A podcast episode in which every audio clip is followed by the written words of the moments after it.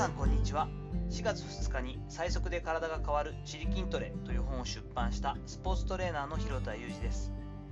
本日は頭部ダメージの恐ろしさという話を改めてしていきたいと思います。大相撲力士の響龍さんが亡くなった28日に亡くなったというニュースをが報道されました。1ヶ月以上前の春場所の取り組みで対戦相手から叩きつけられて頭から落ちた状態で、え、そのまま緊急搬送となった件ですよね。入院治療を受けていました。頸部損傷ということになった、まあ、原因となった頭から落ちてしまった取り組みの際の対応が本当に残念で、まあ、もう一つ、えっと、頭からぶつかり合って落ちてしまってというもう本当に失神してしまった力士の取り組みと合わせて動画が Twitter などでも拡散されて私も見たんですがやはりですねもちろん事故としては残念だしそれを完全に防ぎきることはできなかったと思うんですがその後の対応というのは正直トレーナー業とを営む私としては目も当てられないものだと感じました。そもそも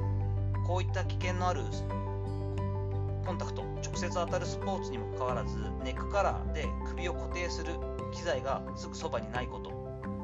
そして呼吸ができない。本人は足から首から下に力が入らないといってうつ伏せになっている状態でしばらくといっても本当に1分レベルでなく、えー、放置してしまったこと。状態によっては気道が潰れてしまって確保できずに呼吸困難でえダメージが出てしまう可能性も大いにあったわけです。動かせないといってもまず気道確保は基本的な動作になりますし結局5分ほど放置した、まあ、放置というかその間にお医者さんを呼んできたんだと思うんですが土俵サイドにお医者さんがいらっしゃらないこと。そして5分過ぎてお医者さんが来た際に結局仰向けにさせてそのまま首も固定させずに運び込んだこと。そういったことというのはちょっと正直、えー、今フルコンタクトのラグビーというスポーツに携わっている私の常識からすると考えられない処置でした。もちろんその処置が素晴らしかったからといって今回のような悲しい出来事になっていなかったかというとわからないですが少なくとも当時の対応のはありそれが何らか影響を与えた可能性が高いと思っています。命に関わるものだからこそ今後絶対に改善し徹底した予防と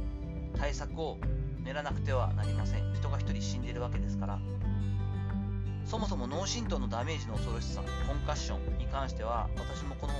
情報発信の中で何度か触れていますがアメリカを含めた中海外をではもう今されているトピックでもあるんですよね。私が関わっているラグビーでも HIA といって、えっと、ヘッドインジャードアセスメントという時間が必ず設けられて10分間の休養というか対応時間を設けたりしていながらそのまま脳震盪の状態のままで復帰したりプレーをする危険なそのリスクというのを回避しようという動きになっています。相撲自体の日本の相撲協会の、まあ、不祥事だったり隠蔽だったり中のド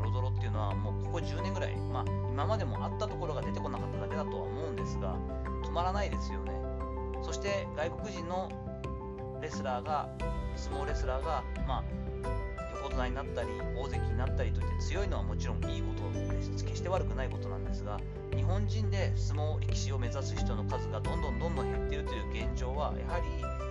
国技として本のスポーツとして広まっている状況の相撲を考えるといいことではないはずですがこんなおざなりな対応をしている相撲協会に対して自分の子供大事な子供を相撲の力士として預けたいと思う親っていうのは多分正直いないはずですし今後相撲が人気をこう維持していくためにもこういった取り組みにきちんと取り組まない限り未来はないわけなのでちょっと厳しい言い方ですが絶対に改善すべきだしもう手遅れなんですけれども、えー、絶対にやっていかなきゃいけないことだからこれに関してはスポーツに関わる我々としては今後の相撲協会の対応改善に注意してえしっかりと目を光らせていかなければいけないなと感じました。さていかがだったでしょうか？本日の話は、えー、相撲の響龍さんが亡くなりましたという本当に痛ましい事件ですがそのことに通して頭部ダメージへの影響と対応策というのを考えていこうよというお話をしました。本日の話のご意見やご感想などあればレター機能を使ったりコメント欄にお願いいたします。響龍さんのご冥福を心よりお祈りいたします。本日も最後までお聴きいただきありがとうございました。この後も充実した時間をお過ごしください。それではまたお会いしましょう。広田裕二でした。